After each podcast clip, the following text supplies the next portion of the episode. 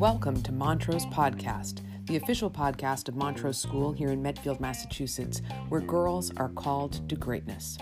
I'm your host, Mary Cahill Farella, and I'm very happy that you can join us. Maybe you're an avid supporter of Montrose, a current parent, or a friend of the school, or maybe you're new to Montrose, an independent school for girls in grades 6 through 12, inspired by the teachings of the Catholic Church. Here, young women achieve academic excellence in a rich liberal arts environment by developing enduring habits of mind, heart, and character. Thanks for joining us as we explore topics that highlight the power of a Montrose education and how it affects the world around us.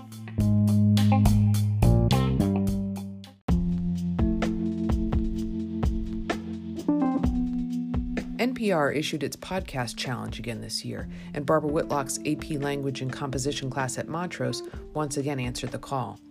Earlier this year, these juniors chose the topic of breaking racial barriers through courageous conversations. It resonates in an amazingly timely way with the extreme racial tensions we're currently experiencing as a nation. Whenever you don't know people, you dismiss them in a group, right? And so, whether that's oriented toward racism or whether it's hatred of all police, it's the same problem of the heart that dismisses the unique dignity of millions of people who have stories to share, who have unique dimensions to them, into a group that you can dismiss. And it's it's a problem of the heart and it needs to be cured at the level of the heart.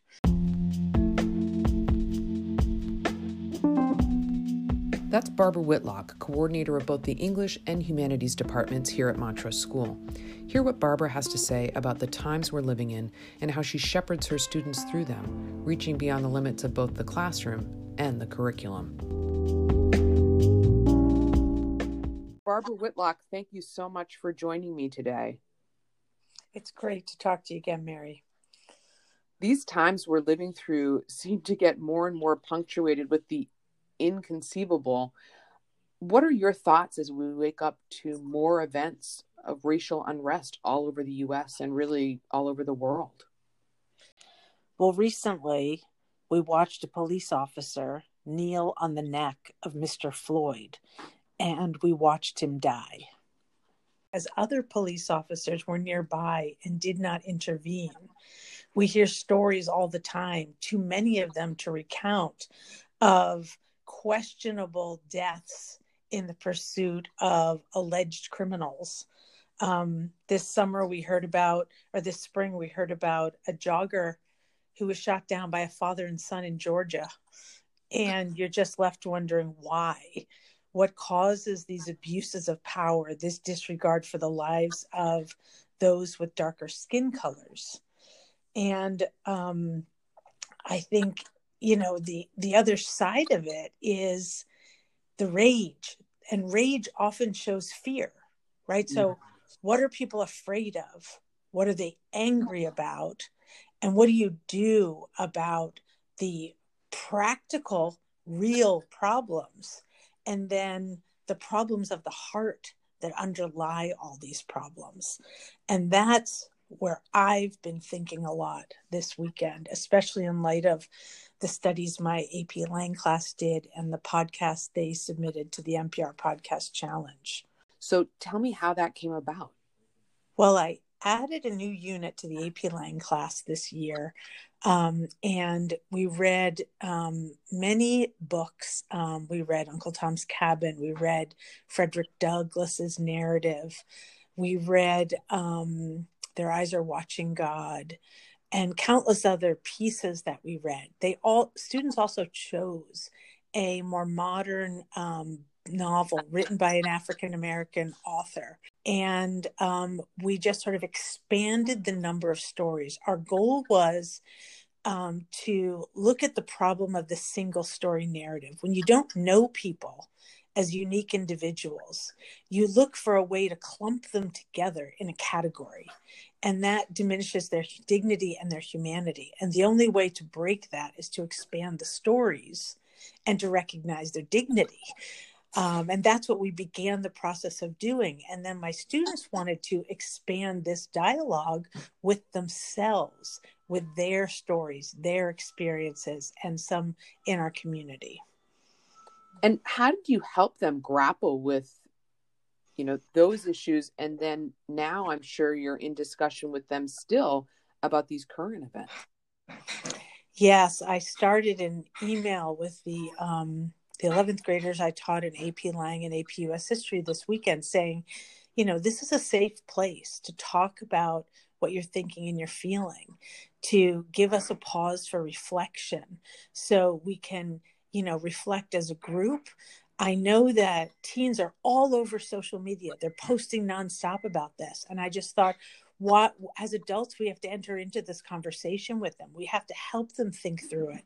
We have to help them frame it. We have to empower their voice and also maybe guide and you know add some dimensions to help them refine their thinking. Because the goal is not to stay stuck at emotional reactivity.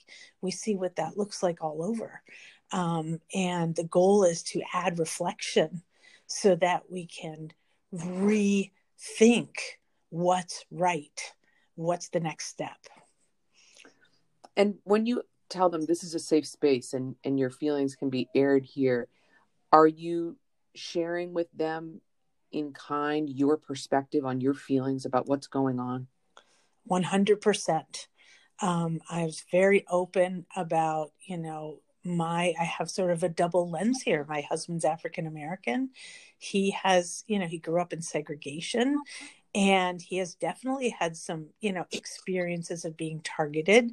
He's well schooled in this. He knows how to walk up to police officers introduce himself and his credentials and break their single story narrative um, much to my dismay my husband never goes one mile over any speed limit and it's a different experience for him than it is for me moving about in the world well i think you're your vulnerability and authenticity, sharing your real life experience with your students, not only are you just a wonderful mentor to them, but I think it makes you even more accessible and more human to them. That's, you know, and I, I think that that's what we were, our whole goal was that. Like, you know, Aristotle says that what distinguishes human beings is our ability to communicate. And that root word cum in Latin, with, is the same root word as community. So, how do we build community? But through conversation. And those conversations start with each of us. And that's the journey that my AP 11th grade AP Lang class was on this year. That's the journey they continue to be on. One of my students wrote in end of year comments that she felt that this class wasn't finished, that it opened a door to more conversation and the fact that you know school's over their college essays getting submitted today but our conversations continue is great testimony for that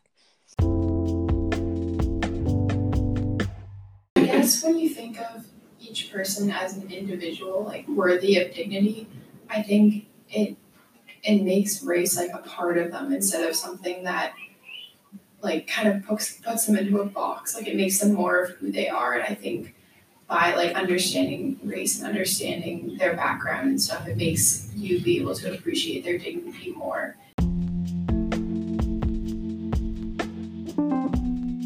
Now we'll hear from Mrs. Whitlock's AP Language and Composition students as they reflect on submitting their project, Breaking Racial Barriers Through Courageous Conversations, for NPR's Podcast Challenge. So, where did the the concept of your single single narrative story start? It started with a TED talk that we listened to in class, and the TED talk was given by a Nigerian writer named Chimamanda Adichie, and she talked about how people often made assumptions about her because of her race, but she also recognized that she made assumptions about other people based on their backgrounds. So she explained that we're all we're all guilty of the single story narrative. So we took Adichie's charge directly by saying read stories that expand the circumference of your knowledge in addition to encountering individuals. So maybe you guys want to talk about some of the different stories you read and how that changed your perspective. Yeah, so we read um, three books for our race unit. One was Uncle Tom's Cabin, one was The Narrative Life of Frederick Douglass, and one was a free choice book that we picked from a list. And one of the things we talked about with Uncle Tom's Cabin that we recorded for the podcast that ended up having to cut was like, is it like a lot of people don't read it anymore because there are a lot of like kind of negative racial attitudes in it that are you know product of the time it came out. So we kind of had a discussion like, is it worth reading it to get the historical significance of like what it meant at the time, or is it negative because it perpetuates like you know racial stereotypes and things? And we had a really good discussion about that. Maybe you guys want to say what you said. Uh, well, we mentioned how um, there's sometimes this stereotype that uh, the, the slaves, especially in the example of Uncle Tom, are really gentle and like childlike, and that to us can seem can make us really outraged because we're thinking that doesn't that doesn't respect someone's dignity, that doesn't elevate every person to being equal with every other person. But what we discovered is that um, that the reason for that was to make sure that people didn't think that just because of someone being African American that they were going to be more violent or that people needed to fear the slaves when they were freed, and it would make people want them as members of the community because slaves in the such as the example of Uncle Tom um, weren't going to cause violence, but instead were really like gentle and kind people. So it was important for us to understand the meaning behind some of the words and also recognizing that there is some racism there. Mm. Yeah, I think that um, reading the the story outweighed the negative aspects of like racial stereotypes, like Lucy said. Um, I I just think that it's more important to come face to face with it and not back away from race. yeah, I agree, and I also think it was great that when we read it, we were able to discuss it with our classmates. Um, because we're just high schoolers. We're not these experts on any like we're not an expert in history or on racial history in America or anything like that. We're just high schoolers who are coming of age during a time when race is a very important part of our discussions. So I thought that it was great that we could just get to know this piece of history. I know um, Kira mentioned in our original discussion that we ended up taking out of the podcast um, that Abraham Lincoln basically said that um, Uncle Tom's Cabin helped contribute to the start of the Civil War because of how impactful the book was for the entire nation. And you know, our literature is a really good indication of um, where any given society is at in a given era. Um, and Uncle Tom's Cabin was a part of a, I don't know, like indescribably important era of our nation. So getting to read it with our classmates, getting to discuss um, the different racial stereotypes that are included and things like that, it really changed the game for our discussion. we got to explore 20th century literature and it was really great to think about things that now even go into the 21st century um, for example mavis and i read the other Wes Moore written by Wes Moore it's this incredible story about two Wes Moores same first name and last name that grew up a few blocks from each other in the projects in baltimore and when he shares all of the experiences it's very eye-opening because one of them the Wes Moore who's writing the book um, he ends up going to West Point and becoming very achieved man, working like with the White House, and the other Wes Moore ends up in prison for life. And he ends up finding about this, and he goes and interviews the other Wes Moore, and it's so eye opening because I think for me as a person of color, I share lots of experiences with other people of color, but an economic struggle is not something that I understand. And it was so eye opening to understand this privilege and this whole entire other world that I had never even thought about.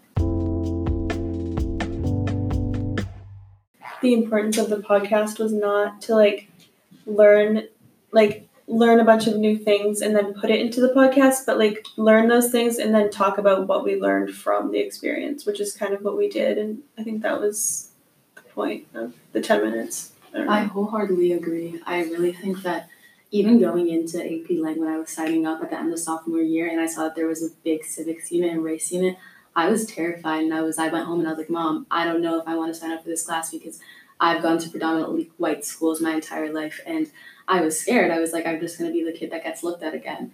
And going into it now, it's honestly been like the most significant experience at Montrose. Like I've formed deep bonds with so many of my classmates that I didn't think I would have. And it's honestly just like changed my entire view. by reading the literature and exploring other people's stories, not only did they come to the decision that we need to show moral courage in conversations, that we need to have courageous conversations with people to honor their dignity and to grow as a community, but they actually did it. They practiced that and they experienced that effect.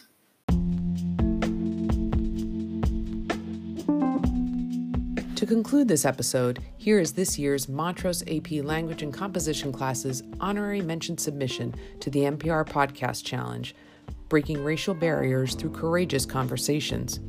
It includes an original musical composition by junior Andrea Rodriguez Gomez, created especially for the project.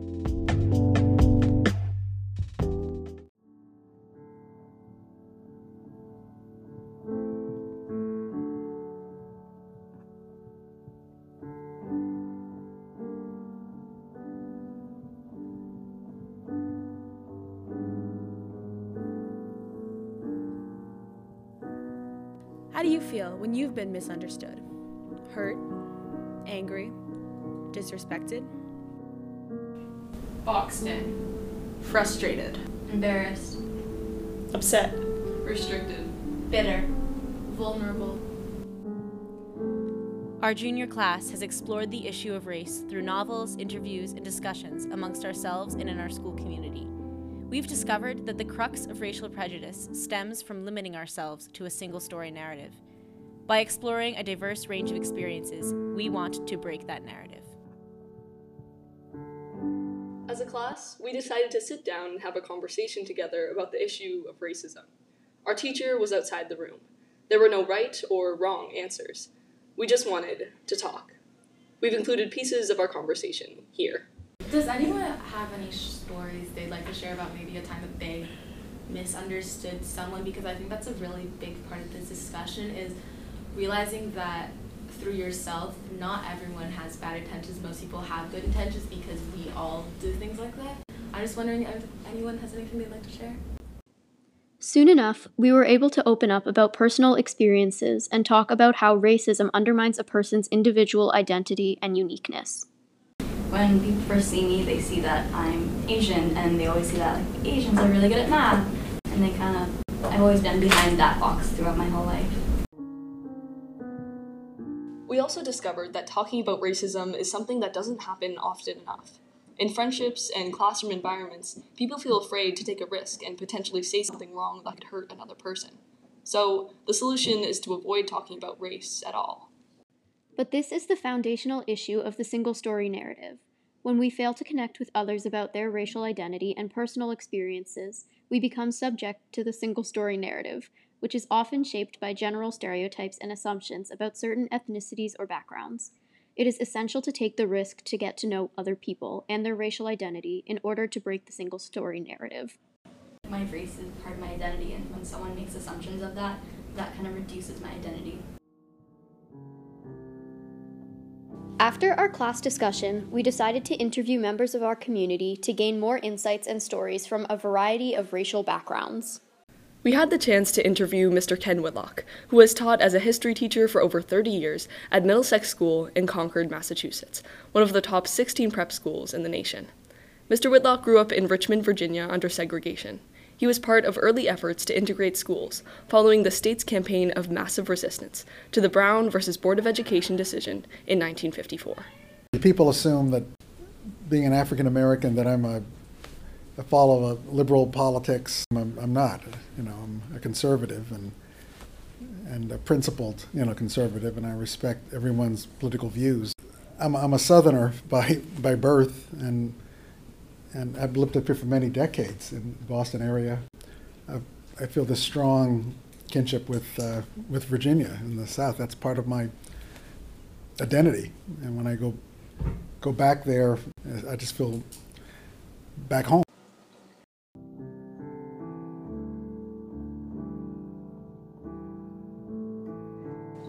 Mr. Whitlock taught us how important it is to learn the backstory of the people we meet. When our relationships with others are grounded in a single story narrative, we choose to only skim over their individual thoughts and experiences. These generalizations and labels hurt and restrict people, withholding them from their personal opinion. In order to fix this, we must talk with others about their unique heritage and personal story. Here are some more insights we shared during our class conversation. Does anyone think that it's more harmful to avoid a subject altogether or more harmful to take the risk of bringing it up and then hurting someone? I definitely think that it's more harmful not to bring it up. Some people in our culture decide this idea of color blindness where they do not see color at all. But personally, I believe that we should see color and we should embrace that and embrace the equality. But by completely eliminating it, you get rid of all that beauty and all that diversity, and that's what makes our culture, especially in the United States, so incredible. And I really do think if you have the right intentions, if you're bringing up something that may be uncomfortable or you might misunderstand to someone else, as long as you two can connect on those good intentions and on being fully vulnerable with each other, no one's going to get hurt. One time I felt really understood when I think I was in like middle school. A teacher said, um, they were like, "Oh, your last name ends in I A N. Is that Armenian?" And I was like, "Yeah, it is. Like, how did you know that?" And they were like, "Oh, yeah, I know that. Like, that's a thing." And I was, I felt like so like, wow, that's so cool that someone else knows that. And it's not just some random thing that's like, oh, only a few people know, or it's just a weird thing that no one really cares about. But. For sure, and I think that from point of view of a person of color, when someone asks me specifically, and a lot of people will be afraid they'll kind of be like, I don't want to be rude, like, I don't know if this is going to come off the wrong way, but like, what are you? I get really excited because that gives me an opportunity to talk about my culture, and I'm so proud of my culture, and I feel like so many people can relate to that, whether you're a person of color or not. You want to share that with other people, like Mavis was saying. So I get really excited when someone gives me that opportunity to share that with them. So I definitely think it's a thing that everyone should just go for if they really are curious about that, if you want to get to know someone. And I think that really helps solve the nervousness or like the worry problem because it really comes down to like, do you care enough to ask about what race this person is or how or what's their backstory or like what's their family like and that really matters so much more than getting everything perfect and and saying the right thing and i think it all goes back to like care and like respecting everyone's dignity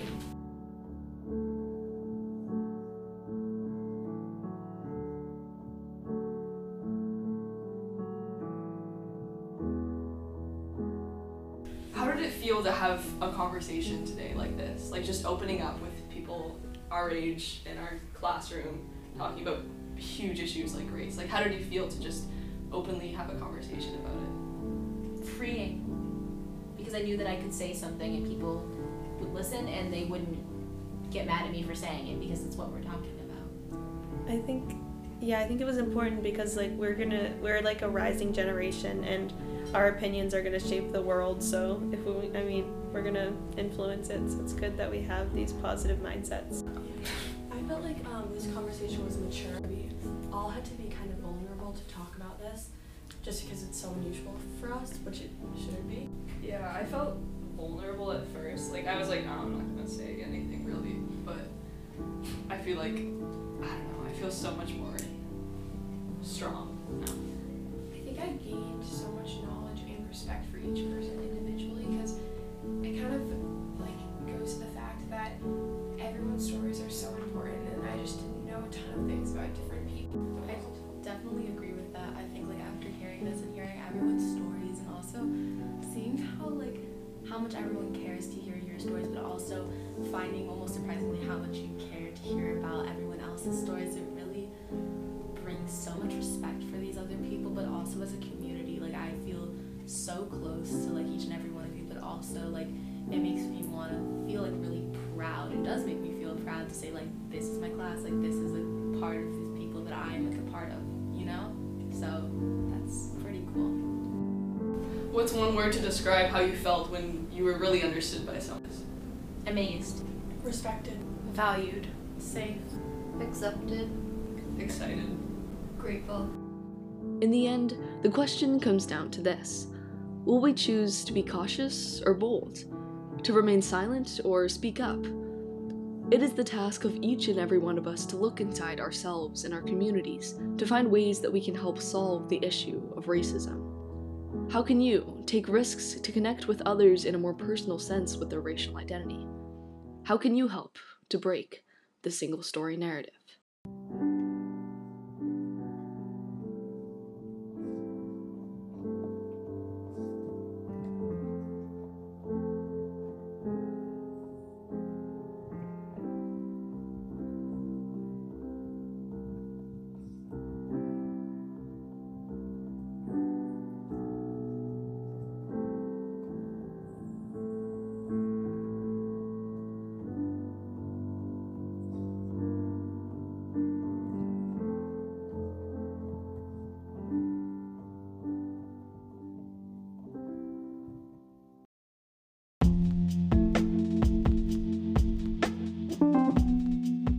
Host, Mary Cahill Farella, and I want to thank you for joining us for this important conversation. A special thanks to Barbara Whitlock and her AP Language and Composition class for sharing their work and their reflections with us.